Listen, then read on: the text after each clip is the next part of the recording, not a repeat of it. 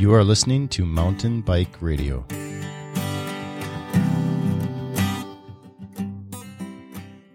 Welcome back to the BUI podcast on Mountain Bike Radio. For those who have been scared or confused as to why there have been no podcasts in the past few months, well, the reason is is that D2 has firmly crawled up the cycling industry's butt to the point where being a part of this podcast wasn't really a, a good choice for his professional life in the short term. So, uh, after doing a little thinking about it, I've decided uh, to kind of press on and try and do it on my own, which means that uh, the podcast will mostly be in interview form for the future. So, gonna roll with that and see how it works. And honestly, if I suck at it, I won't continue. Don't worry.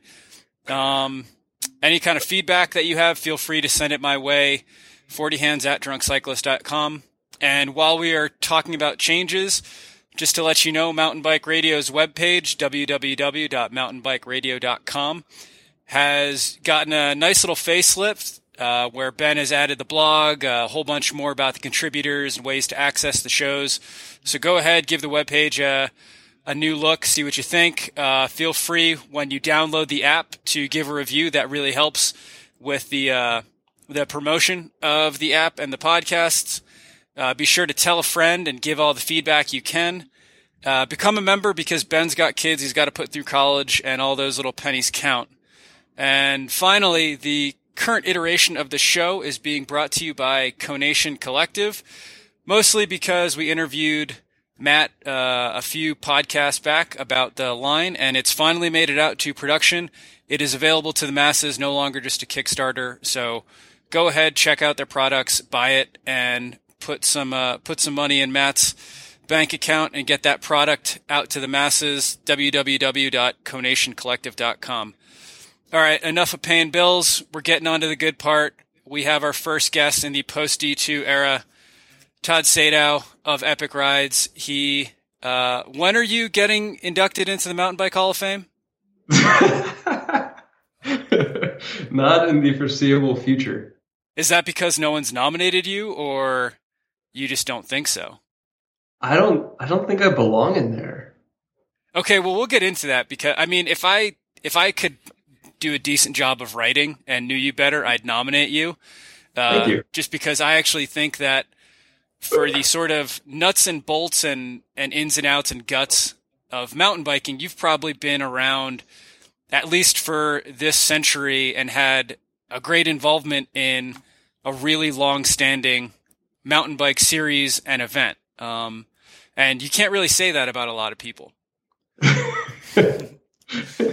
Fortunately for them. yeah. Fair enough. All right. Well, getting into it, the big news from Epic Rides this year was the new race, the Carson City Off Road, which is going to be later, uh, 2016 in July or June. I can't remember off the top of my head. June. June. Okay. So let's just get into that. Um, you could probably say that if you ask someone to name the capital of Nevada, they would say Las Vegas. And then when you told them they were wrong and that it was actually Carson City, they would think uh, that's probably a town in Iowa. So, how did you wind up expanding your Epic Rides events to Carson City of all places? Uh, that's really a funny, a funny point in that most people really have no clue where Carson City is. And it's funny because because then they're like, well, if it's not near Vegas, where is it? And you're like, well, have you ever been to Lake Tahoe? And everyone, yeah, I've been to South Lake Tahoe. They always, you know, specify, I've been to South Lake Tahoe. It's like, all right, well, then you had to have driven through Carson City to get to South Lake Tahoe. Um, yeah, so we we were kind of pointed there by a friend of ours in the in the mountain bike community who took up residence in in Reno and uh, and knew about a bunch of stuff um, happening in Carson City. Uh, they, like all good trail systems, theirs was built illegally.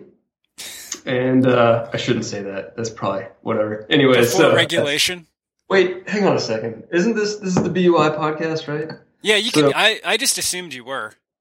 Yeah, sorry. I, I didn't know if there was like a a uh, a proper cracking of the beer in the podcast. See, that's so, that's what Dan is there for. And now with him, I'm I'm I just drink without letting people know that I drink. Maybe that's a, a bad sign, but oh well. I'm kind of honored to be the, the first participant in the BUI podcast post post Dan's uh, presence. Yeah, I mean, you've. I, I don't know if you have big shoes to fill. You certainly have a, a you know messy mop of hair to fill and some horrible language and off track discussion. So do your best. Let me see if I can get a wig. uh, so uh, Carson City, their trails, yeah. So they had this like they have, they have like a really passionate uh, trails community there that really wanted more mountain biking trails. And it's located in a great spot. It's just outside uh, the opposite side of the Sierra Nevadas from Lake Tahoe.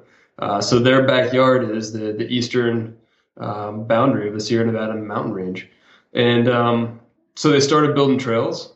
And then the, of course, you know, at some point the city found out about it, and um, being being the cool people that they are, they didn't abolish the trails. They saw the opportunity with it and embraced it. And then it's been kind of like you know, like what just like happily ever after since then. No, they're they're like proliferating. They've got tons of great trails, like a tremendous, uh, just tremendous trail network that is uh, slowly connecting to um, like for instance, the Tahoe Rim Trail, which is also obviously notable and on the Tahoe side of the mountains. Um, and uh, so once they once I found out about this, I reached out to them, and it's funny, you know, we're you know in our national expansion uh, efforts, uh, I knock on a lot of doors and say, hey, do you want a mountain bike event? And you know, as much as most people are interested, uh, even Grand Junction took us you know the better part of like nine months to to get a, a green light to, to to produce the first year of that event. Uh, in Carson, it was one phone call. really? yeah, it was. It was the most. Uh, it's been. It's been the most pleasant experience.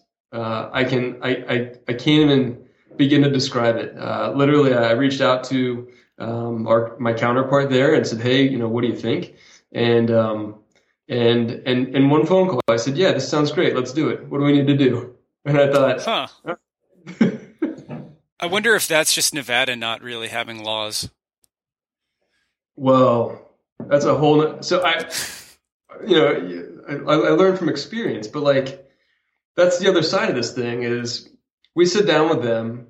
They they came to Grand Junction this year to to see the event and to sort of see what they were getting themselves into, basically. And and in the Grand Junction off road, we had this thanks to the the downtown our partnership with the downtown uh, Development Authority, we have this massive, it's a four city block beer garden, right? So the crit goes right down the middle of it, the expo's in it, um, all the concert stages are there. And so, like, you can hand up legally to a, a crit rider mm-hmm. because they're in the beer garden, as long as they finish it before they end the block, you know, and turn left. Um, but but Carson saw that, Carson City, and they were like, we want that. Like, they, they, said we'll abolish open carry laws for the day, so they can take beer hand ups anywhere. Dude, they did. really? I'm not. Have you heard this? Like, do you know? That's no, I, I, I just, I, I. It's horrible to say this. I, I base a lot of my guesses on stereotypes. Um, Dude, so I just. I mean, you could probably shoehorn in like a prostitute shortcut on the race course, where you just like, it's all right. You know, we're you know, prostitute, you got to pay them, so it's all in the up and up. But we'll cut out half the climb right in the middle. so, so that component certainly exists in Nevada. Uh, it's not, it's not as prevalent on the course, but it's in other parts of Nevada. Yet. So, so we're talking, we're we're talking to our our compadres there. You know, after we're in Grand Junction for the event, they saw it. Um, you know, one of the one of the folks from from Carson City rode in the, the 15 grand, got super lost, rode up the ribbon trail, which is ridiculous. And then anybody that's ridden the ribbon knows you don't ride up the ribbon. But anyways, um, survives it. Um, we're talking like, hey, we want a beer garden like that. And we said, okay, that's cool. We, you know, it's just going to take having, uh, you know, having access to as many blocks as we can make a beer garden. Like, well, we'll just abolish the, the, the, the open carry rule or law. And I, and we laughed and we thought that's that's cute for you to say that, but you know, like our official beer, Sierra Nevada, they hang their hat on being able to distribute in a state like Nevada, right? So Yeah. if you know if they're if they're selling beer to people and they're walking around illegally and it's only because Carson didn't enforce a rule, like that's not it's not enough. We need a letter from the district attorney that says, "Hey, we literally have they've literally abolished the open carry law for the weekend of the Carson City off road." So a half hour later, so he whips out his phone, uh, you know, sends off an email real quick. Half hour later, forwards forwards to me on letterhead from the district attorney, open carry law will be abolished.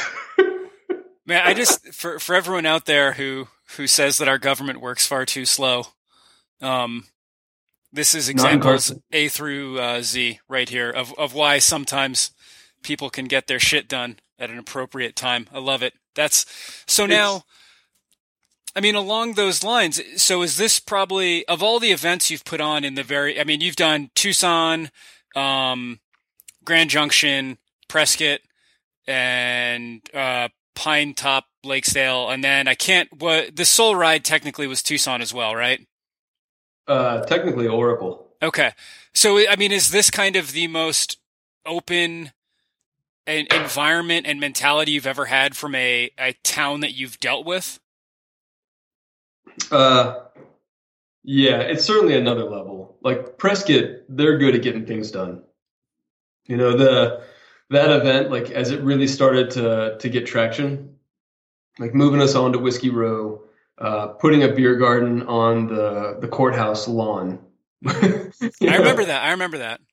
Yeah, those things, let alone the the trails and having access to the trails, like those things all came through uh, really good cooperation. Impressive stuff, you know. hmm Yeah. Um, So, I mean, is this, another level though. I- There- i- that's- is it is it a bit of a chicken or an egg sort of debate where I mean obviously from what you've told Carson City isn't gonna the the person who came down to Grand Junction isn't going to get in touch with the district attorney to say abolish the law for the day if you can't show them that you have your shit together as far as an organization and, and how you you know herd the cats of people but also to that extent you you wouldn't expect a municipality or people involved to go to that level of effort without already having the intrigue and interest in wanting to make it happen.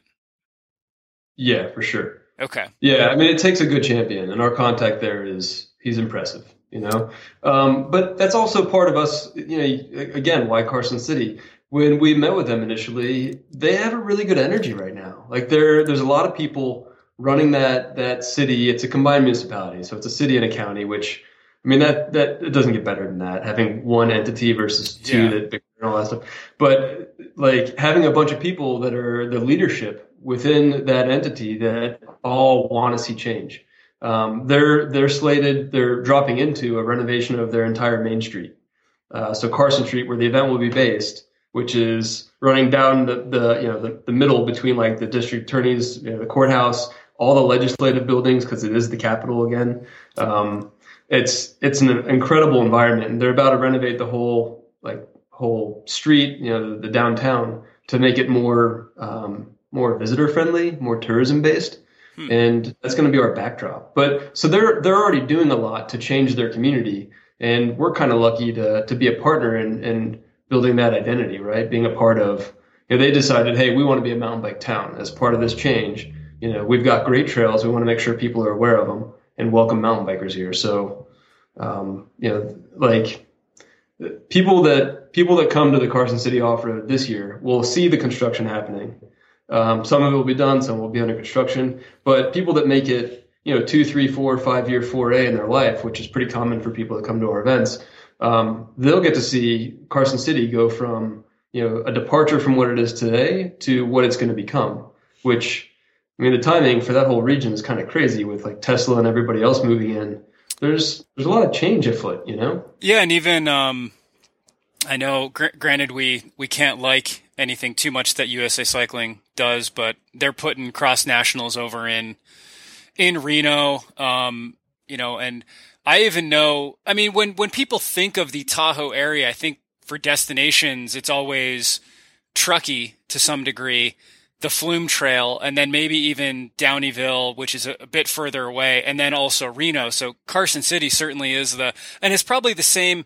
I don't know if you experienced that when you were putting together the whiskey up in Prescott, because everyone, when they thought Arizona, it was you're you're riding South Mountain in in Phoenix, or you're going up to Flagstaff or Sedona, and and Prescott, while unjustified that it got pushed to the back, was just always, you know, fourth position where it seems like Carson City is right now. And they're just saying, no, we're gonna, we're gonna make it a destination. Mm-hmm. So that's all right. So then that'll lead into the next question. So you said you knock on a lot of doors about hosting events. I mean, for me, the, the names that pop into my head that would work are, you know, and everyone's going to say this, like, why isn't there an event in Bend? Why isn't there an event in Sun Valley? Why not Moab? You know, what about Burlington, Vermont, or somewhere in the Pisgah? And this is for Bend. We'll say Duluth. Um, you know, what other cities have you knocked on their doors and they've either said we can't do it now, or they just flat out said this ain't our style? I mean, obviously, you don't have to bash on anyone if you don't want, but where have you guys looked that it hasn't panned out? Uh, so let me think about this. We've looked in a lot of places. Um, I've talked to Bend, and the, they took a sincere interest and then ultimately declined.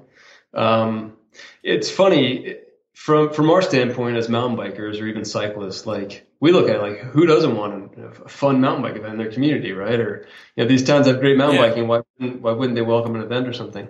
Um, but what you run into in a place like Bend, they have a thriving tourism economy, and well, Bend is a thriving everything.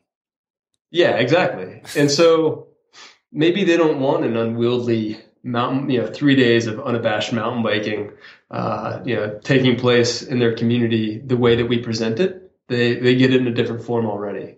Um, All right, so fuck them. No, no, no, no. no like I said, they took a sincere interest. Like we had we had um, you know pretty pretty solid conversations, and they were they were definitely um, you know uh, a consideration for a while there, and they were polite about the whole. no ill will there. Um, the the the venue that I probably want most, and uh, and I'm still convinced that it'll it'll come online eventually. They have some housekeeping to take care of. Uh, I'm definitely not going to disclose the name, but I think that but what it really amounts to is that there's, uh, you know, what we're looking for is oftentimes the lesser known uh, mountain bike destination that has incredible trails and a really cool community, you know, a great community to hang out in, you know, good, good bars, good restaurants, good trails and good people. And, and so, you know, like that's the, that's sort of our, you know, our, our go-to is finding the one that someone doesn't know about yet. You know, you mentioned like Prescott, people always surpass Prescott, went right past it, went to Sedona and Flag, you know? Um, but now I hear about people coming to Arizona to ride, and Prescott's always one of the stops. You know, doesn't that. mean people, people talk about moving to Prescott. People move to Prescott now. Yeah. Like, yeah. it's pretty cool. But, but I guess the point being is that it's the, the easy ones to point out are not always the, the right ones, you know? Yeah. So it's always so it seems like the diamond in the rough is is the goal to some degree if it fits your fits your parameters. But I'll get sidetracked. Can you at least give a geographic region of of where the uh, well, you know, I'll tell one you what. that got away is located? I'm gonna I'm gonna make it uh, as confusing as possible. Oh, so, um, north of Mexico but south of Canada. The one that got away, you know those leashes for dogs where you like push the button and it can run like 40 yards and then you and then you stop the button and it like chokes up the dog real quick and it comes running back, you know? Okay. So it's not hasn't gotten away. It's just on one of those leashes. It's like it's like running wild, but it's Are still you... at about 20 yards, you know? um, um, so that one's in the northwest, and okay. uh, it's actually the first venue I ever reached out to, huh. and and we got um, uh, we got decent traction off the get go, and like I said, they have some housekeeping to deal with. So once they, so once you, they, so then you must have reached out to them back in the early two thousands. It's this has been going on a little while. okay, all right. but not that long. Like our expansion started with Grand Junction, and I had been on the on the phone, you know, like pound and pavement, um, probably what 18, two years before the first Grand Junction event. So we just had our third year, 2012. So five years ago. Yeah, give or take. All right. So if you land this location, someone will write a crappy pop song about it. about, sure. about the one that got away that you were finally well, able to land. Absolutely. Okay. Um, but in more recent times, I've been uh, we've been scouting venues in the Midwest and the South for 2017, and we're getting a tremendous amount of response. Like people are. It's funny that the the you know like I said, I've been banging on that door for, for years now, and they haven't quite gotten to the point where they're ready yet. And again, it's very finite things. Like once they can check two boxes, then those, you know, that allows them to move forward with an event from someone like Epic Rides, right? But um, uh, these other communities that I reach out to now, literally, uh, you know, it, it's been like the tables have turned. Instead of saying, "Hey, would you take us?" You know, can we can we convince you to have a mountain bike event? Instead, they're like, "Heck yeah!" like bring this to our community. We'd love to have a mountain bike event, you know? Whoa. So it's kind of a refreshing, you know, turn of events. Well, then to that end, do you have, is there a carrying capacity for epic rides and the events? I mean, are you looking to make a, we kind of saw that when, uh, when everything went down the shitter for mountain biking domestically, that ShoAir stepped up and decided we're going to make this national series. Um, and I mean, I don't have too much involvement or knowledge, so but it, but it seemed like it was just the local community put on the race, and ShoAir gave him some money to stamp on something else. Um, as far as the like, this is the certification, and and will help with the prize money or something along those lines. But I mean, is the goal to make a proper national series and do it over the course of you know, basically from April in Prescott all the way through September and God knows where. Yeah, pretty much. Okay. So then, what's that carrying capa- carrying capacity for the number of events? Well, so that's pretty crazy. Um, if you'd asked me that two years ago, I'd say it's five or six, um, and that's always been the goal. Excuse me, but there's so much happening in the mountain bike space right now. Um, I Wait, think maybe all of it. What's it? Five or six off-road events, or five or six total Epic Rides event? Because you're at that now, aren't you? Right. So five or six uh, off-road series events. Okay. Uh, but I think that like one, we get calls from other countries now that say, "Hey, we'd love to have one of these events in our country." And it's not like a North American continent, you know, like really far away countries reach out and say, "Hey," you know, which is flattering and cool. But our, you know, we got to stick to first. Let's work on the USA, you know. Yeah. Um, but also the the accessibility to the sport is changing for all the tinkering that this industry does, right? All the different headset sizing, all the new, all the new standards that come out every other year. Yeah, you know, like fat bikes, plus bikes, all these things. For all the tinkering, um, I think that eventually, and that's I think that's like a that's like a an acknowledgement of all the the great analytical minds that really appreciate mountain biking. It's it's kind of cool. It's just a side effect is that there's always a new measurement for something and there's some new standard. But but like um, I think what's what's happening is the accessibility to the sport is is evolving too. Like fat bikes, you know, as as much as they're they're like fun, they're like the great space coasters of, of mountain bikes. Like they also make it more accessible for someone that's not comfortable on a traditional old 26 inch wheel, you know, hardtail that got bounced around too much, right? Or or the plus bikes, which really make it accessible to go a little faster and, and have a little bit more leeway for error and so forth, you know.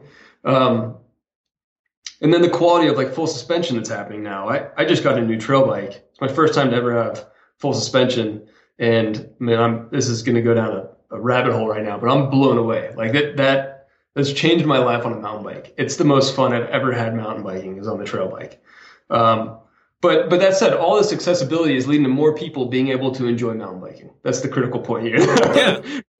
and, and, and being able to get into it and, and not be, not be turned off because it was too abrasive the first mountain bike ride they went on or it was too challenging. Now things are slightly easier. You know, whether and it's not because the trail became sanitized or something, it's because the bike can handle those trails better and the person on it gets a little bit more room for error, more time to learn, or more time to hone their skills, you know? Um, that plus things like NICA. You know, NICA is just crushing it right now. Um, Oh, that's the uh, the interscholastic high school thing. yeah, National Interscholastic Cycling Association, and then you know, and they oversee all the chapters, and then it's you know, insert name of state, Arizona High School Mountain Bike League. Uh, California has two, NorCal and SoCal. Nevada State uh, High School Cycling League, Utah. You know, but their co- their goal is to be coast to coast by 2020. So they've got this this bloodline of, of people that they're you know driving into the sport that have this really positive association with mountain biking. And you know, as much as their events are are, are races, like all all types of kids are welcome to show up, ride, and have fun. And as long as they finish, they're a winner. You know, that's the environment they're cultivating, and that's awesome. Because frankly, that's kind of our environment too. you know? Yeah, it's the uh, what do they always say at single speed worlds? If even if you finish first, you don't win, or something like that. Or, Yeah, no, that's that's DJ at Single Speed Arizona, where he always says, as he's got a giant 14 inch dildo in his hand, and he shouts out, "Just remember, if you're the fastest, you're not having the most fun." Yeah. And then and then someone throws a rock at his head, and the race starts. Dude, I'll tell you what, that race, he's not, he doesn't produce it these days anymore. I think it's moved on to other people like Kalen and so forth. But in the days of DJ producing Single Speed Arizona, that was, and even last year with Kalen and, and, and Dirty producing it, but that's possibly one of my most favorite events ever, ever experienced, dude. Yeah, It's I, like such a good day. I uh, the first time I did it was in, I think it was 2007, which is the one year I lived in Tucson. The only time they put it that that I was living there, it was on.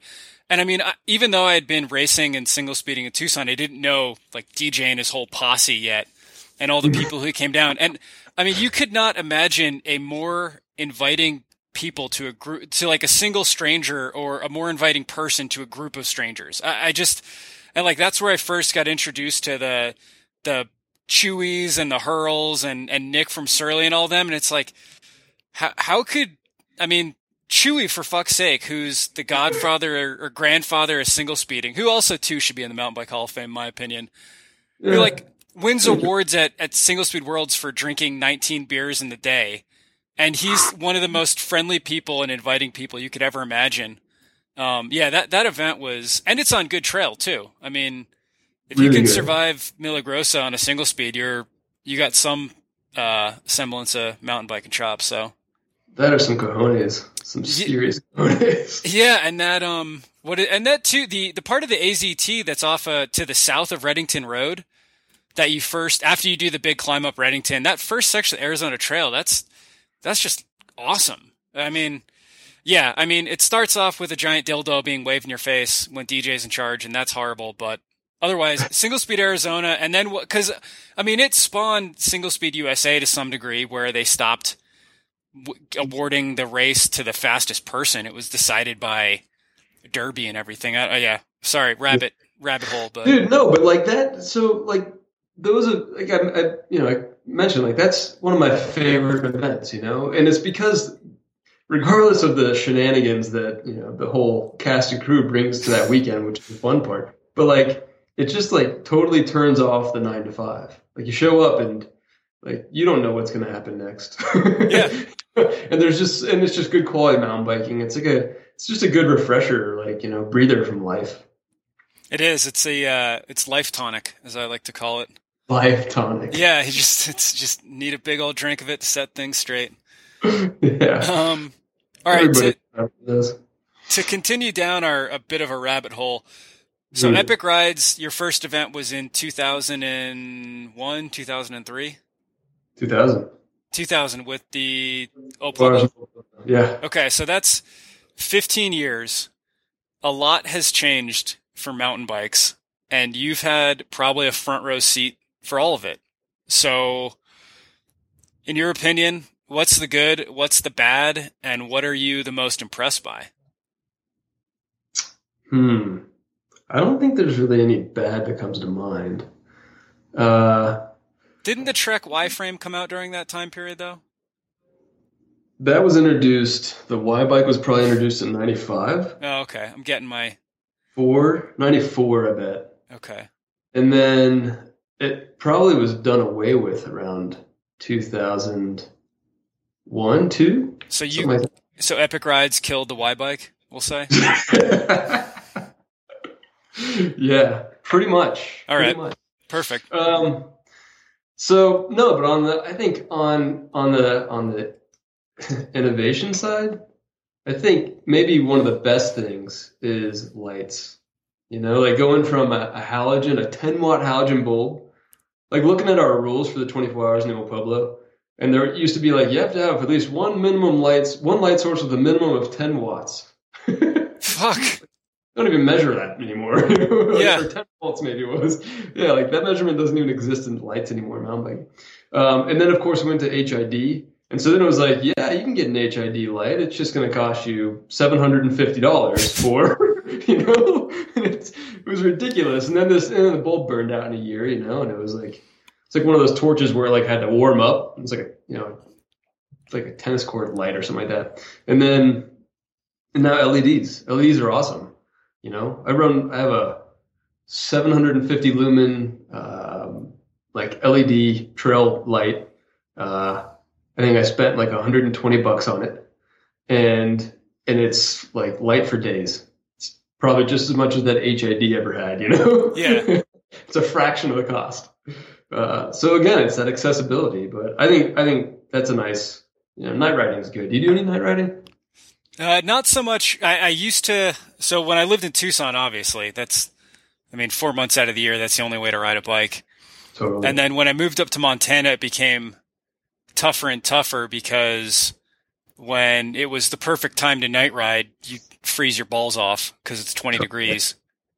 oh, And then, yeah, I, and, and then in the, uh, and then in the summer for the ideal like temperature to night ride in, you'd have to wait till 11 o'clock at night for it to be dark enough. Um, Right. which is a bit tricky. And then, I mean, now in Colorado, I haven't done when I used to, my office used to be a two mile or excuse me, a two minute pavement ride to get to a trailhead. And so I would during the winter drive into work with the bike and bring lights and ride right after work, which was perfect.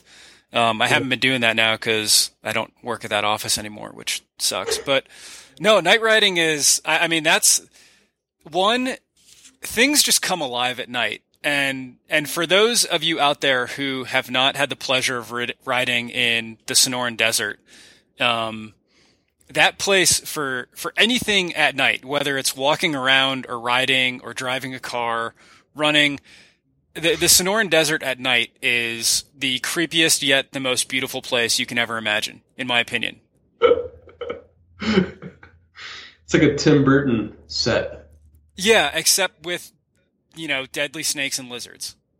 Yeah, that four months in the summer when you're riding at night, like you're you're dodging rattlesnakes. It's the most messed up experience. Yeah, and if you're not dodging rattlesnakes or dodging Gila monsters, and if you're not dodging Gila monsters, you're dodging a pack of javelinas, and and when you're not dodging dodging animal, you're just doing everything to stay out of cactus.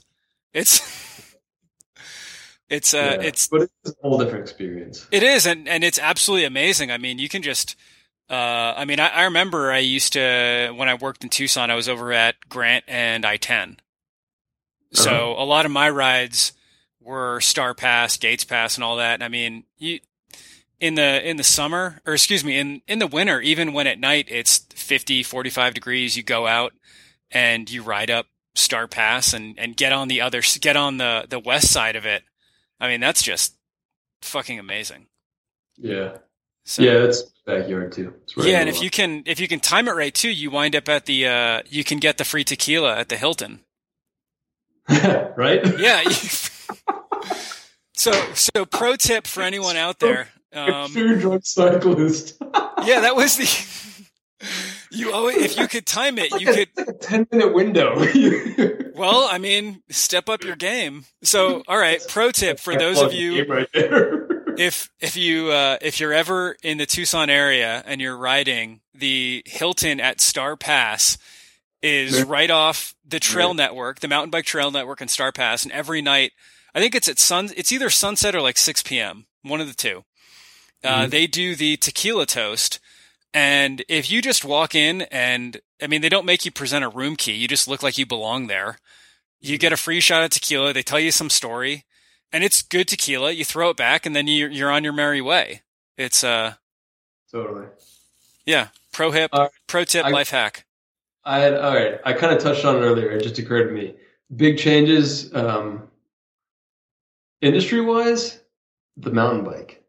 I I am like it's kind of ridiculous. I'm blown away by this bike that I got, and I'm not gonna like you know it's odd. If you want to find out, just go. It's our sponsor. Go look them up. You know, but Okay. but like And your it's- sponsor's Kona.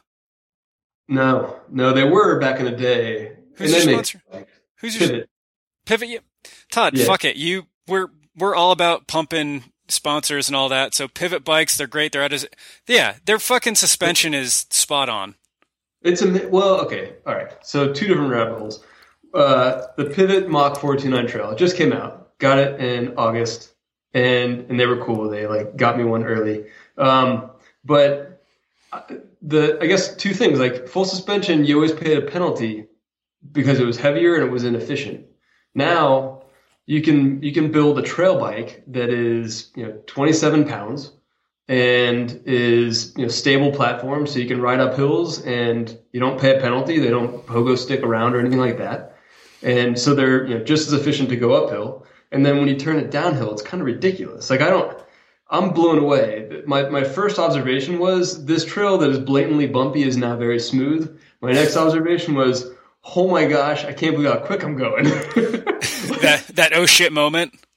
Yeah, absolutely. It was it was awesome. Like I was talking to a guy who's a, an engineer. His name's on most bikes that are sold in America, and we were we were kind of lamenting about how ridiculously mu how fast you can go on trail bikes, and and just how comfortable they are. I mean, it's it's everything that we ever wished a cross country bike was, and and and multiply it by ten. It's, it's awesome. Yeah, I still don't own a dual suspension mountain bike, and I'm afraid that if I get one, it's it's like no going back because there's still that part of me where it's like ah, I rode a rigid single speed for for years and da da da. Who needs suspension? And then get on it, and you're just like, no, that I was just fucking dumb. This is pretty awesome. It- yeah, like my my philosophy was always like I'm gonna wait to ride full suspension until my body can't handle a hardtail, and then I'll go to full suspension. and I'll be able to ride just as fast on a full suspension, but you know, have the luxury of of, of suspension, right? And then this thing came out, and I was like, oh, I'll give it a try, dude. I'm glad I didn't wait any longer. I think I'm not like over the moon. It's kind of ridiculous. I haven't been this excited about mountain. I've been mountain biking since '95 been riding bikes since I basically started riding a bike as a small child, never stopped racing road bikes and I turned like 11 or 12. And like, I've never been this excited about a, a bike ride. Like to the day, like now, if I work late, which is pretty common, I will, I will run out, uh, drive to the trailhead and get in a 40 minute ride, a 35 minute loop in Star Pass, uh, just because I want to go out and ride my bike. Mhm. like I, you know, at some point I was like, eh, maybe I don't need to go out today. You know, I've only got an hour. Instead, I'm like, I'll, I'll take that 40 minutes if I can get it. You know. Yeah, ugh. yeah, it's yeah. You get it while you can, and I, I mean, so yeah. So going back to that, you, I mean, when Old Pueblo starts in 2000, what that was the probably like the big dual suspension cross country racer was like what a GT I-Drive, the, the giant NRS. Um, I'm trying no, to. no, you're still probably at 2004 or five. I bet. No, I was I was working at a shop in 2001 selling the giant NRS. Really? Yeah, they Didn't existed. they, have, didn't they have some sort of like magic link or something like that? They they may have. I'm. I mean, Okay. I I remember, and it may have not. I mean, Giant had a dual suspension cross country racer in 2000 2001 that was pretty pretty good for the day. But I mean, what like Trek had the fuel, I think, and and so and what did was Titus around at that point? Uh, yeah. So that's the other rabbit hole is that like Pivot is cool. Pivot's fantastic. Their bikes are impressive. Um, but Chris Cocalis is kind of amazing. Like Chris is the guy he founded Titus. Yeah. Um, Titus was around. Uh, I think that they started uh, like late '90s, um, and he started it out of his garage. You know, like I think during college, and then uh, you know built that up, and then exited that company, uh, and then started Pivot uh, shortly after you know he was able to get back into the bike industry, basically. And like you got to hand it to the guy. He's built two extraordinarily like I don't want to say successful, like two two amazing bike brands. You know, like they're both successful, yeah, but like he's building bikes that are fantastic. Yeah, like, well, I was going to say they're bikes that work. Um, work really well in a in an industry where not all bikes work really well. Sometimes they should just be hardtails. Yeah. So I mean, you that's the I mean that's the evolution though, which is really really trippy because now I mean you're 27 pound, 29 inch, what four up front, four in back, dual suspension. Yeah. With disc brakes and what is it a one by or a two by? It's a one by, and that was something I was curious about. You can climb the steepest hills, and you know you don't run out of your small small ring doesn't run out. You know, like I'm never running that fast that I need more. Yeah, I, I mean that's uh, yeah. It, it's so weird to think of what, and, and like I said when when we first went down, this is like you know you've you've kind of seen all this evolve, and you've seen it evolve over the 24 hours. So yeah, obviously your your comment that lights have been just the evolution of that have been so insane. But then seeing the, I mean, because the bike that works the best in the old Pueblo doesn't work the best in Grand Junction. And what works the best in Grand Junction may not work the best in Carson City and so on and so forth. And, um, yeah, just seeing how that's changed over the years. Cause I'm sure every year there has to be you looking back on it, that one bike that was the bike of the year that everyone had to have. You know, when it was the Superfly by Gary Fisher and then Trek, and then when it was the the the Epic by um, the S Word, and you know now with the now with the four two nine, um, yeah, it's just I mean that's the for for an industry that in some ways can't get out of its own way with evolving standards, but then to see how much progress they made is uh, it's it's insane. It's pretty impressive. Like for the for the for the person out there that's listening that rides a hardtail and is true to the hardtail roots, I don't blame you, but I dare you to go and demo uh, a well-built trail bike. Just, I dare you. You it's, will, you will be, you will be further into the dark side than you've ever been. I, I won't. I, I, I say this a lot, but the reason I'm afraid to is the same reason I've never done cocaine, and it's it is just purely out of the fear that I will love it, and then and then that's really bad. I mean, obviously, cocaine, loving cocaine is a lot worse than loving a trail bike, but the ultimate fear of like either either this is a horrible time and I never want to do it again, but worse off, like fuck, I need that every day. yeah, but that's that forty minute ride after work. That forty minute ride. I know. I wish. Yeah. I mean, if I still worked at Grant and I ten, it'd be a different story. I don't. yeah. I don't live there anymore. Um, so I got another another uh, walk down memory lane. Okay. Uh, well, no. What do you got? What do you got? no, I've been I've been driving for forty minutes. You take the reins. Uh, hold on one second. All right. Well, Todd is looking once again. Another reminder: the new Mountain Bike Radio page is up on the interwebs. www.mountainbikeradio.com. Give it a shout. So, uh, all right. So having having on the event side of things, having done this for it's actually going on 17 years. Uh, 2000 was the first 24 hour. This year, 2015 was the 16th. So we're building our 17th right now, which filled up remarkably quick. It's kind of frightening. Um, but watching all the event, all the different event events kind of ebb and flow. In particular, like national series so you started. You mentioned it earlier, like uh, um, who you talk? You were talking about uh, Showair, those guys. Yeah. Um, Nothing and, says mountain biking like a freight company.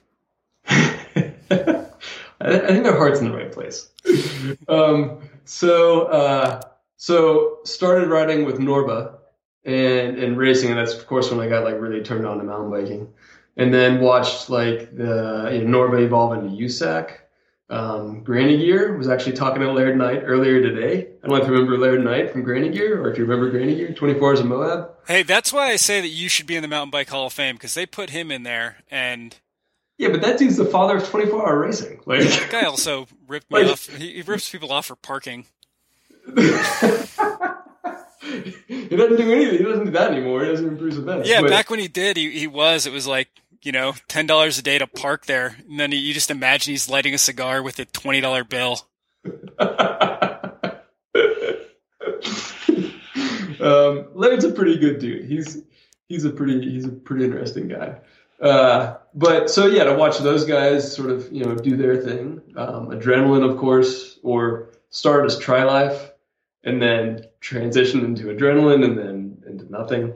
Yeah, I was Uh, gonna say I'd never even heard of adrenaline.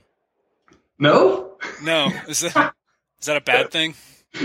no, not really. I don't know. Maybe maybe not. Um, so they produced a bunch of 24 hour races too back in the day. Oh, okay, all right. Twenty four hours of adrenaline. yeah, exactly. Okay, all right, all right. Sorry, left off some key words there. Um, but and then of course uh, you got the show air guys doing their thing, and and I think that's kind of a USAC show air thing. Um, and then uh, Leadville doing their thing.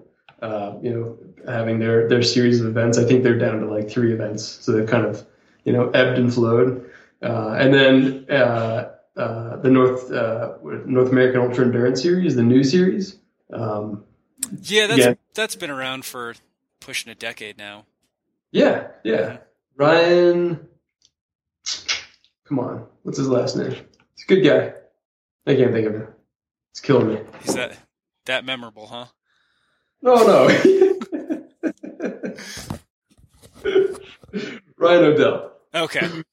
Yeah, yeah, yeah. But they're doing good things. They've got um, they've got a bunch of events, like an event network, you know, and uh, and they're rewarding people, which is cool. Like if you win, you get you get uh, a chance of going, I think, to Costa Rica or something like that for an event down there. It's it's kind of a neat thing to win, you know. Well, all right. So then, going down those lines, so you've seen the evolution of not just the race series domestically, but obviously the evolution of ra- mountain bike racing over the course of coming on 17 years now. And I mean, you can even see it with a race like the. Uh, I don't know if I, I, certainly know that like the Transylvania Epic, they're doing Yeah. Pennsylvania. I mean, they've only been around for five, six years, maybe seven now. But in that short time, I mean, they were a stage race, but then they put in the enduro segments. You Uh-huh. know, so people, you're not gonna, you can focus on the enduro segments for for your stay there. I mean, how do you either choose when to incorporate that, when to ignore it, when to just say, or, or I mean, for the most part too, it's just like, look, we've got this formula, it works, and we're gonna stick to it rather than trying to, you know, it's like, I mean, there's a reason no one is, you know, baking a ham on Thanksgiving. It's because turkey works. Wait, we weren't supposed to have ham last week? Uh, if you did, good for you. You went against the grain, but the vast majority, they just say, fuck it, turkey works. And that's what we're doing. Um, maybe we'll deep fry it as opposed to put it in the oven. But, you know, so I mean, how do you, I mean, is that a thing that's come up in the, in, in you know, an epic rides meeting where it's like, for Grand Junction, we're going to have these enduro segments. So, well, we do have. I don't know that I would call them enduro segments. We have like the king and queen of the mountain challenge. So it might be opposite of enduro. It's like climbing. Okay. Um, yeah, so we have some stuff that's sort of similar to that, but uh, it- this is a pretty um, what's the word? Innovative space, right?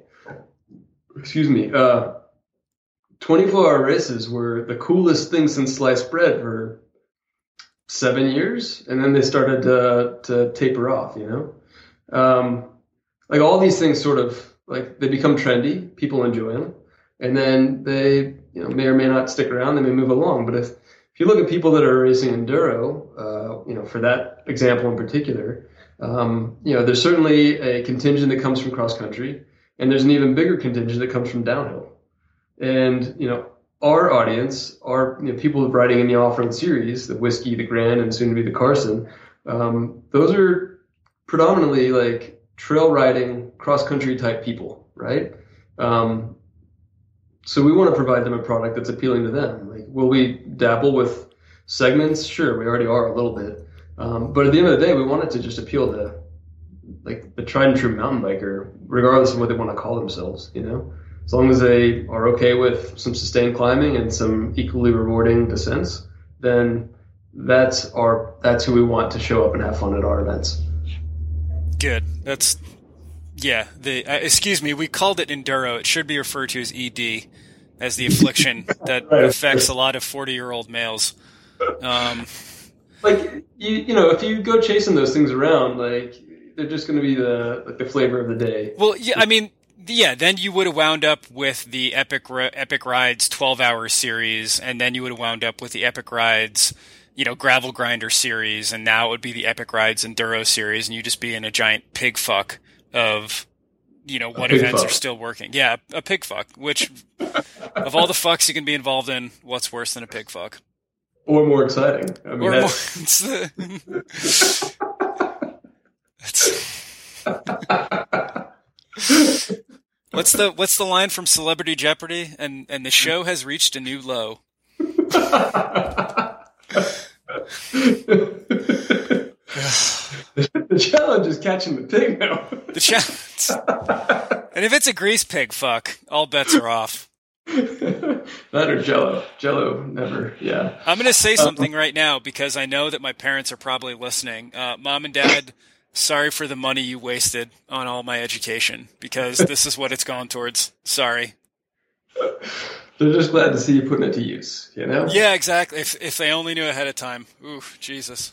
Um, No, I you know our events are really intended to to maybe have a, a slightly more um, like uh, like broader appeal. You know, Well- so it's not it's not so centric to um, ED where it's all about the downhill. You know, um, and it's not so centric to cross country where it's you know like all out, all you can do for you know an hour and a half or two hours or whatever. It's more about like being a mountain biker and knowing that you enjoy riding your bike and giving yourself an excuse to go and for a day like blatantly turn your phone off and unplug and go ride and then you know be be around people that you want to be around for a weekend you know for a whole weekend where you're just kicking it living the lifestyle versus you know going out and bludgeoning yourself over a hour and a half multiple loop environment or uh, waiting at the top of a descent that would be far more fun to just roll into and keep going. You know. sounds like you're talking about a good day on the bike. You like that? Shameless. You're shameless. You like that? Um. All right, so let's we're we're coming close to the end because I don't want to keep you too late to your office. Um, a few more. Uh, you expanded into the bike packing for Tour of the White Mountains, which is kind of like the long forgotten Epic Rides event, it seems. But I did it. Um, I did it the one year it got rained out, and you just had us ride uh, a 33 mile like dirt road loop back Yeah. in 2000. If you remember that back in 2006. It's our first year with that event. Oh, was it really? Yeah. No, it Yeah. couldn't have been.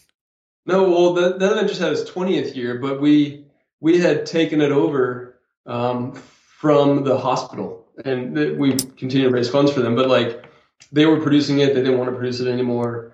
It was too good of an event for you know mountain bike community. Didn't want it to go away, so people were like, "Oh, come on," you know. And so we did. We took it over. And we had to earn it that year, man. We had to. Yeah, that was well. Here, I mean, to a testament. I mean, after that event, and I mean, I was signed up for the old Pueblo in no time, and and even that. Um, so you know Scooby, right? yeah. So like to, by total happenstance, I had what's that? Is it Capages? Capages? Yeah. Yeah.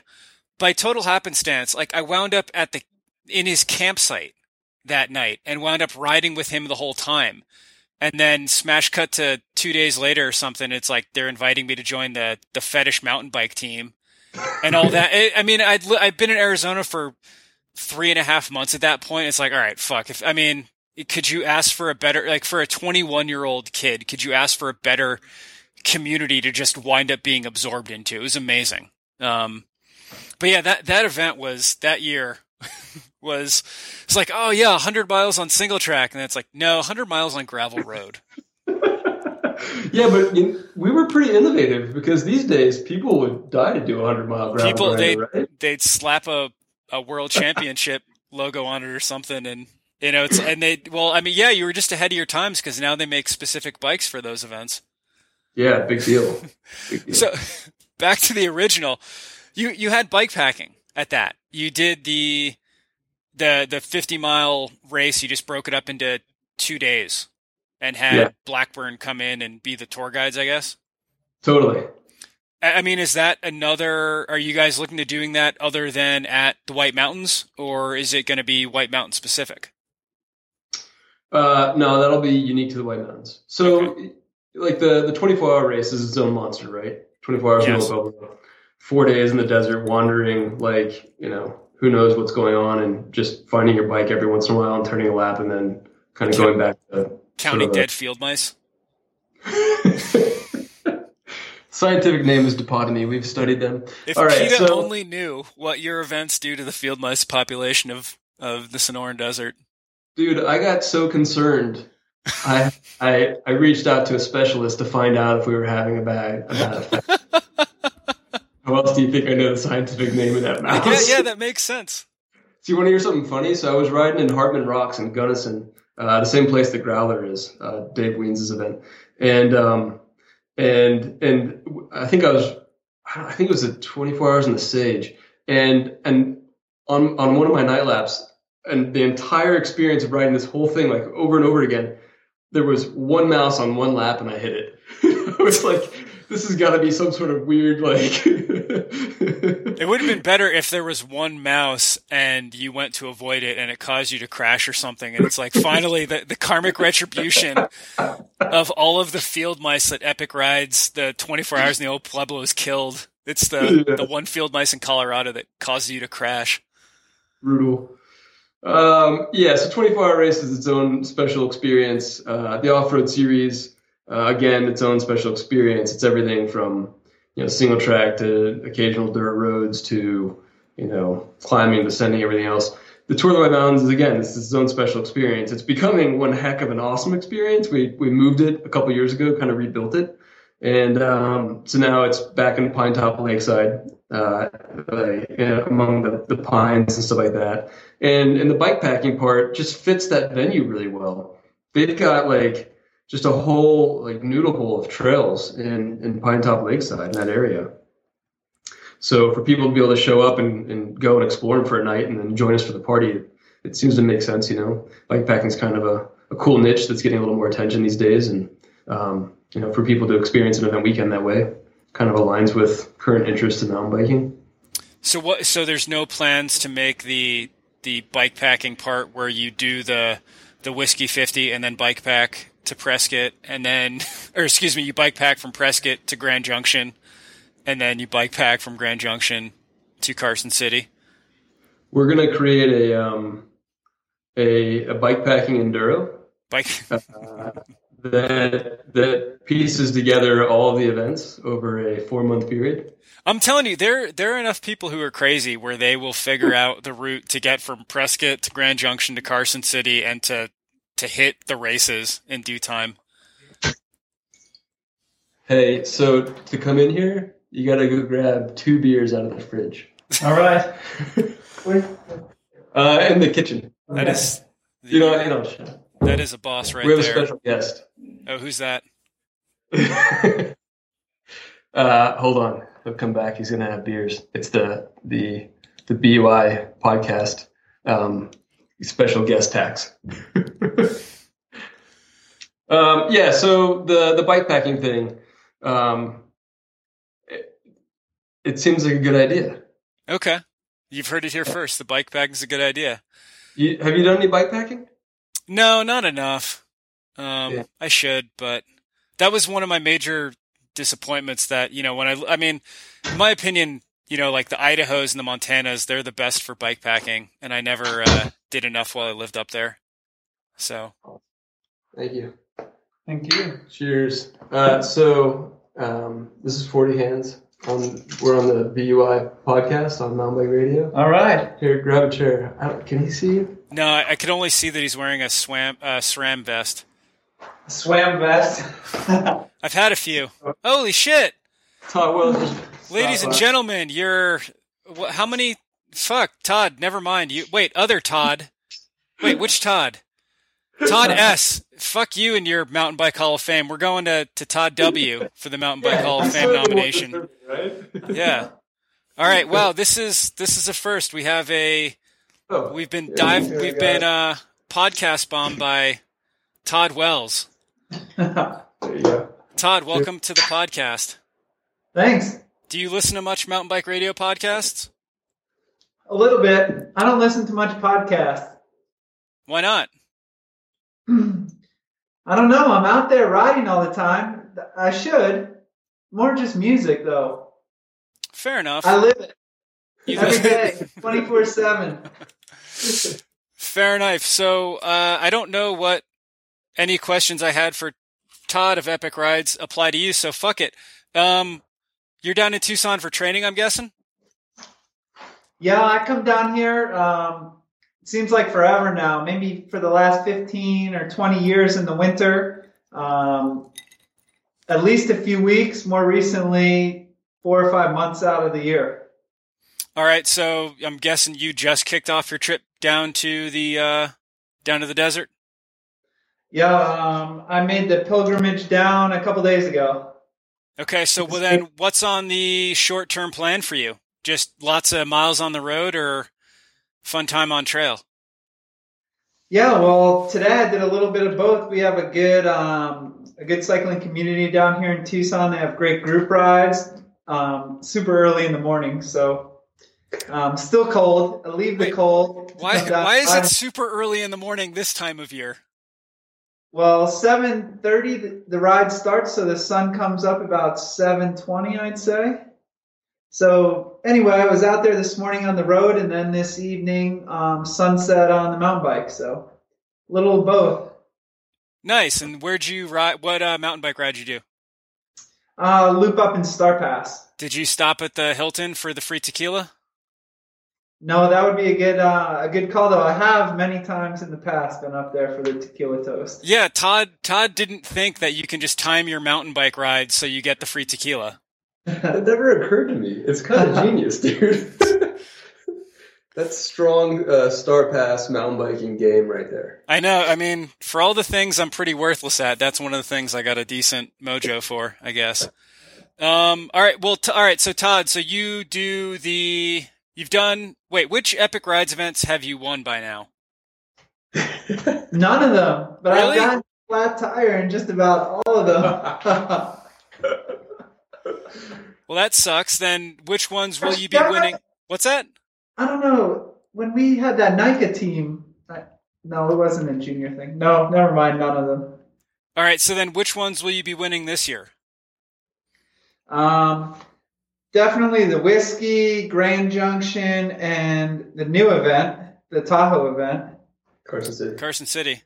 Carson City. If they make it available, will you take the uh, prostitute shortcut? Man, I don't know what my wife would have to say about that. You know, if it were up to me, I would consider it, but I don't think that would be good for the family. That was my suggestion to Todd. Was that because like if it's if it's anything like the whiskey where you have that 13 mile slog of hell out of Skull Valley, where if you can just if It's you better. say like what's that? It's better. It's For be- oh god. Yeah. But you tell someone in Carson City like, all right, we'll cut half that off if you just you know bang this prostitute. I I I just wonder how many people would go for that. It works for Lamar Odom. Gets his marriage back together. I know. Remember that time we did that podcast interview and everything just went off the rails? Todd, I think the new low has reached a new low. All right, so you're going to win all three of the off-road races, which is going to put six figures in your pocket. yep. Because that's one thing about the off-road series is there's a whole bunch of money. Aside from that, what other uh, races or events are you doing this year? Yeah, so I'll do a bunch of the uh, Pro XCT US Cup events, um, national champs for cross country, marathon. Leadville is always a big event on my schedule. Um, a few cyclocross races here and there, so a little bit of everything. Are you still try? Are you done over and done with Olympics, or is that another goal? No, I'm done with Olympics. To um, to qualify for the team and to be competitive at all, you have to be racing the World Cup full time, and I stepped away from that um, two years ago, and so I'm more domestic based now. And um, no, I've you know if I thought I could do better than my previous results, I would go for it. But I think last time around I had my kind of career best, and I think that was as good as I was going to get. All right, so then who do you think's making the team for men and women in 2016? Man, there's some um, good battles, and you know the women will probably get two slots, but the men are kind of on the bubble. There's a chance they'll only send one, wow. maybe two, depending on how the early part of the um, international season goes for the guys. But we have a lot of strong guys. Howard Grotts, up and comer. He's great in the. I think he was third overall in the U23 World Cup this year. He won the um, whiskey last year. Yep, he won the whiskey he's he's got a great shot. We have Stephen Ettinger, who was the um, national champ two years ago and has been the top elite rider for the past couple of years. Keegan Swenson is still U23. He's a up and comer out of Utah who's been having a great international season. I think he was he didn't have the best World Cup season last year, but the previous year he was second or third at World Cup finals. So we have some good international riders, um, you know, and that's just your kind of top three. Russell Finsterwald's in there, and there's a bunch of guys that are close, so it, should be exciting. And then Georgia Gould, bronze medal last time. She's had kind of a rough couple of years, but seems to be pulling it back together. Um, coming around now. There's so many good girls. I mean, they're going to be battling for that spot. Does uh, do you think? How do you think Epic Ride's favorite child, Chloe, fare? Exactly, Chloe. You know, current national champ. Also, it's, she wins all your fucking events. How can she not? And she's from Arizona. How can she? She's she's a Midwest girl, but no Boulder or no? Is she from Boulder? Yeah, she's from Boulder. TJ, her husband's from He's Wisconsin. From Wisconsin. She's from Boulder. Oh. But yeah, Chloe. anyway, man. Also, she's such an explosive rider, and with the Olympic format of mountain bike racing, with shorter laps, shorter climbs, it favors a more explosive rider. So she's got a good shot. Yeah, there's a bunch of girls. Erin Huck is up there. Um, I'm sure I'm forgetting some girls, but I'd say there's also for the women five or six women that have a legitimate shot at making the team. Now, is this? Oh no, because 20, 2000, when was the last time? Oh, 2004 was when they had the movie, and the big thing for the women was they only could send one. But I think since then they've been able to send two, right? Yeah, that's correct. So okay. um, since that movie, we've gotten two slots for the women, two for the men. And this year, the women I think are pretty locked into that those two slots, and the men are still on the bubble with one or two. Hmm. Well, I'm pulling for Stephen Ettinger. All right, he's got a great shot. Yeah, and I, he slogs it through Montana winters, so I like that too. That's got to count for something. That those are like hard man miles. Oh man, doesn't I guess doesn't have to go down to the to the the lovely climate of Tucson to get the real miles in. You know, with with age comes great wisdom. I know. I was I was telling Todd I did a uh, I spent a year in Tucson where I love to love the winters there, and then moved up to Montana and love the summers there. So anyone who can figure out the best of because the the cycling house people, do you ride with them? Yep. Yeah. So the people in the cycling house they figure that out. They just winter in Arizona and then summer in Montana. They're geniuses. Yeah, they got a good thing going. They do. That's I was I was hoping you would if I, am hoping that Missoula's on your short list of places for an epic event, but who knows? Why are I, is that a good smile or a bad smile? Is that the dog that's been on the leash? No, it's just a smile. Oh, okay. no, I'm more excited about our, our Midwest potential right now than anything. Okay, Midwest. That'll be They have some great events in the Midwest. The, we just had the Iceman a couple weeks ago. I think it's the biggest uh, participation point to point mountain bike race in the U.S. Maybe five or six thousand people. It's probably just like biggest mountain bike event participation wise. Does it? But is Michigan really the Midwest? I don't know. Really? Yeah, really. Wow. Aren't they still in Eastern time zone for the most part? I don't think I don't think they're Eastern times. Actually, they might be. I think Yeah. you have to get west of the Mississippi to be the Midwest. Is it get west of the Mississippi or? Hmm. You sure about that? Well, that's my. I mean, it's my opinion. I could be wrong. Don't make me Google. You can Google all you want. I don't. Please, you have to look up people's phone numbers. You can Google what counts as the Midwest. Well, they talk with an accent and eat a lot of cheese up there, so that I'd say that's Midwest. Okay, I guess. What what part of the hand are you referring to, eh? yeah, they use their hand to tell you where. All right, so you're excited about the Midwest. Um, like I said, you guys seem to have better things to do. Here's a question, Todd. Under what circumstances would you ever turn over the leadership or the ownership of Epic Rides? Only if this Todd wanted to wanted to take the reins. no, I think that uh, that's that's fair. I I don't know that I want to do anything else in the world, so it would it would take a pretty persuasive person. Um, but I think maybe the, the the most critical element is that uh, I kind of look at what we're doing as an, as an opportunity to restabilize mountain biking in America. Um, so it's not just like creating a series, but it's creating a unified front for mountain biking that represents the, the majority of the participants or the people that ride and their interests. And if we're if there really was going to be a departure from for me, which I this is the only thing I've ever done in my life, I can't imagine I would ever do anything else. But but that would mean that mountain biking stabilized and that there's there's a, a true platform that uh, can be perpetuated in the in the state that you know that we're kind of aiming for that represents the like the authenticity of the sport. Okay, all right. So so Cupcake's not allowed to just take over the reins tomorrow when you go on vacation or something like that. no, no, there will be no handing off to Cupcake. Poor guy. He seems so responsive. He, you can ask him what counts as the Midwest because he's from Wisconsin, I think. yeah. So he, he'll be the the judge and jury on whether or not Michigan's the Midwest. Um, I don't have anything left, and my drink's done. So, and I don't I don't have former Olympians to go get me refills. I'm good at getting beer. You, it's fast. It's very fast. Efficient. all right, uh, Todd's any anything else you want to add? Anything?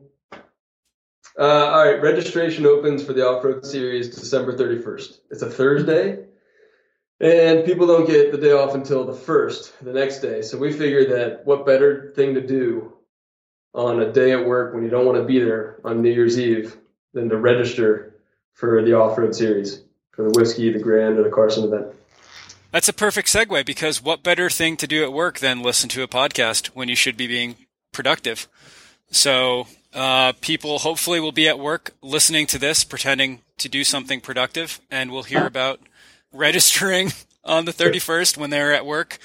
Uh, got their earbuds in, and the boss thinks they're focused, but really they're just uh, signing up for the off road series presented by Epic Rides. Todd, thank you for all your time. Todd, thanks for joining in the end. That was a, a lovely welcome surprise. I don't know if it was planned or not, but that was great. yeah, thanks for inviting me on. Yeah, I, I, I'll take all the credit for doing absolutely nothing. So you're welcome.